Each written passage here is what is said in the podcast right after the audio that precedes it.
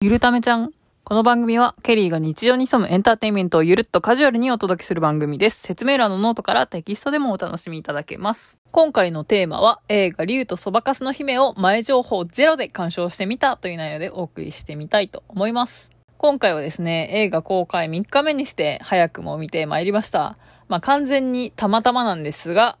えー今回はね、ネタバレありでお届けいたしますので、ネタバレなしで映画を鑑賞したい方は、映画鑑賞後のポッドキャスト視聴をお勧めいたします。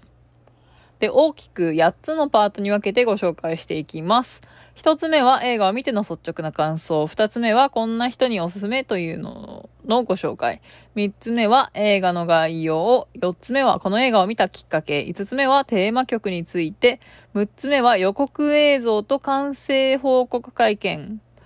えー7つ目はエンドロールの驚き。8つ目はまとめという内容でお届けしていきます。では早速1つ目の映画を見ての率直な感想なんですけれども、サマーウォーズ小松菜奈美女と野獣というような印象でした。えーサマーウォーズのね、まあ、オズという世界があったと思うんですけれども、えー見ている方はご存知かと思うんですが、まあ、インターネットの中の、なんだろう、アプリみたいな SNS がなんか可視化されたもの？うん、なんかまあインターネットの中にも自分が入り込んだような没入感のある世界が展開されているんですけれども、サマーウォーズではね、オズという世界が展開されていたんですけれども、竜とそばかすの姫では U という世界観で展開されています。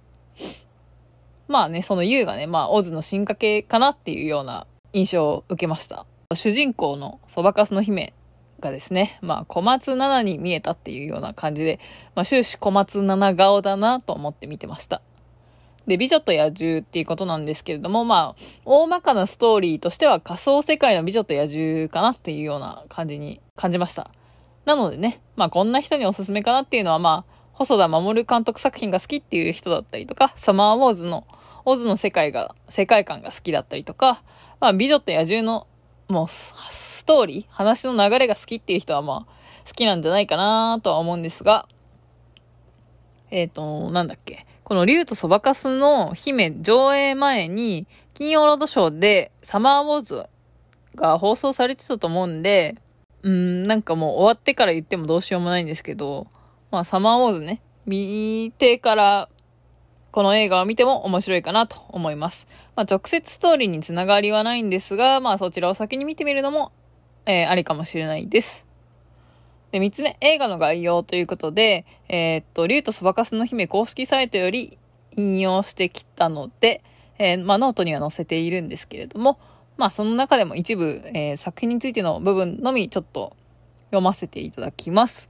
最新作、竜とそばかすの姫では、かつてサマーウォーズで描いたインターネット世界を舞台に、時をかける少女以来となる10代の女子高校生をヒロインに迎えた。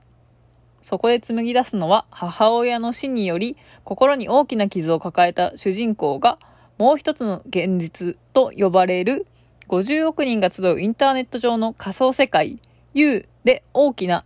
あ、大切な存在を見つけ悩み葛藤しながらも懸命に未来へ歩いていこうとする勇気と希望の物語だという風なご紹介となっております。えー、それ以上詳しく見たいという方はぜひね、公式サイトをご覧になっていただければいいかなと思います。で、この映画を見たきっかけとしては、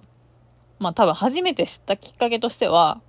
まあ映画館の前をよく通るんですけれども、まあそこにね、あの上映予定のポスターが貼られていて、今後ね、上映する映画の情報、前情報を知ることが時々あるんですけれども、あ、なんか、その、そこのね、道を通るたびに多分5つぐらい多分ポスターが貼ってあると思うんですけど、まあそのためにどれが楽しそうかな、みたいなのをね、見ながら、チェックしながら歩いているんですけど、まあその時にね、この細田守監督作品の、えー文字がね、目に入って、まあ興味があったというような感じです。で、まああの友達もね、あの気になってたみたいで、まあそこがあの早々にスケジュールの都合がついてすぐ見に行ったというような感じでした。で、5つ目、テーマ曲についてなんですけれども、まあ劇中で、まあベルが歌を歌うシーンがたくさん出てくるんですけれども、まあベルの歌声で印象的なテーマ曲だったりとか挿入歌がたくさん出てくるんですけど、まあ映画を見終えてね、えーっと、まあ Spotify で検索したら早くもベルのアカウントができていたんですよね。この公開3日目にして。まあ初日からあったとは思うんですけれども、ちょっとそれも、あの、この世界観とマッチしていて、えー、うまいことやってるなというふうに感じました。あとね、YouTube でもベルというアカウント名があったんですけれども、そちらは認証マークもなくて、あの、1個目のね、アップロードされてる動画が、全然この映画の内容じゃなかったので、おそらく非公式アカウントかなと思われます。でも逆にそれがなんか U の仮想世界というか、まあインターネットの話みたいな感じで面白いかなというふうに思います。劇中では、このベルというか、そばかすの姫ですね。が、つぶやくように曲を作っていっていたので、うん、例えばこの You という曲があるんですけれども、映画の中で見る分にはすごく世界観に入りやすくて、聴きやすかったんですけど、まあ日常的にね、この曲を聴くと、まあ透明感があったりとか、透き通っている音だったりとかも好きなんですけれども、まあ、映画を思い出して聞くのはいいかなと思うんですけど、結構その出だしがちょっと息苦しい感じの印象なので、日常的に聞くのは不向きかなというような感じがいたします。でもね、あの映画の中で、まあ、クジラに乗ってね、U の中を爽快に駆け巡るシーンはかなり好きで、この U という曲があるんですけれども、まあ、Spotify でね、シェアすると、そのシーンが一部見れるんですけど、かなりスピード感とかテンポも良くて、そのシーン好きだなっていう感じですね。映画の中でも何度か出てくるんですけど、すごい圧巻のシーンという感じなので、見どころの一つかなと思います。で、この曲を作っているのが、この Spotify の中では、曲のアーティスト名の表記が読み方合ってるかわかんないんですけど、ミレニアムパレードベルと書いてあるんですね。多分ベルって書いてあるのは、多分ゲストボーカルに当たるのかな？なんですけど、曲自体はこのミレニアムパレードという方々が作っているみたいです。Spotify で調べると、まあそんなに曲数は多くはないんですけれども、まあ他の曲もあるので、まあじっくり聴いてみたいかなって思うし、YouTube でも検索すると、まあ、チャンネルがあるんですけど、過去のミュージックビデオのクオリティがすごい高そうなのと、まあ、最初のね、えっ、ー、と、2曲しか他の曲見てないんですけど、ちょっと再生したら、どちらもアニメだったんですけれども、めちゃくちゃクオリティ高そうな感じですごく作り込まれていたりとか、まあ一部のアニメ好きにはおっと思うようなサムネイルになっているんじゃないかなと思います。すぐね、タイトルが浮かんでこないんで、ぜひ、あの、ノートに、えっ、ー、と、YouTube のアカウント貼ってたりするので、まあ YouTube で直接ね、えー、調べていただいてももちろん問題ないんで、チェックしていただけるといいかなと思います。で、6つ目、予告映像と完成報告会見ということで、えー、まあ YouTube の公式映像を貼っておくので、興味のある方はぜひご覧ください。えっと、まだ映画ご覧になってない方は、予告がね、1、2という風にあったと思うんですよ。私が調べた限りでは。予告1は内容の説明があまりなくて、映像美だけで、と音楽だけかなで、結構、えっ、ー、と、見て取れるような、え予告になってます。で、予告2というのはもうバリバリストーリーを語ってるので、ちょっとストーリーざっくりでも知ってから見に行きたいっていう方は予告2まで見ていただけるといいかなと思います。さらにね、検索してると、声優にね、佐藤健さんが出ていたみたいで、私はあの、多分エンドロールか、この映画を見終わってから知ったんですけど、結構ね、あの、豪華な声優陣が、だったりとかスタッフが携わっていたんだなっていうのを知りました。で、YouTube にこの会見の様子がね、会見生配信アーカイブっていうのが、なぜか佐藤健さんのチャンネルにアップされているので、チェックしてみても面白いかなと思います。私もね、ちょっと見ようかなと思ったんですけど、なんとね、時間が54分と長めだったので、ちょっとこの収録と公開が終わってからちょっとチェックしてみたいかなと思います。で、これ一回実は収録し終えて編集しかけてたんですけど、一個思い出したのが、エンドロールで、その、声優陣だったり、スタッフの名前で驚いた方々がいたので、まあそこも注目ポイントかなと思って、えー、付け加えたので今撮り直しております。で、まあここに記載してる人以外もかなり豪華な俳優陣さんとかいらっしゃるんですけど、えー、個人的に驚いたのが染谷翔太さん、森山良子さん、清水美智子さん、坂本冬美さんが声優陣にいらっしゃって、声だけで全然気づかなかったので、もう本当にエンドロールで、特にあの驚いたのは森山良子清水美智子あたりですね。坂本冬美はなんかもうそこにびっくりしてて、えー、追いついてなかったかも、目が追いついてなかったかもしれないんですけど、先ほどね、公式サイトで、あの、まあ、スタッフの名前だったりとか、まあ、YouTube のアカウント正しいかなとかチェックしていたら、改めて思い出したので、追加したところにあります。あとね、衣装が、伊賀大輔さんって皆さんごぞご存知でしょうか？女優の麻生久美子さんの旦那さんなんですけれども、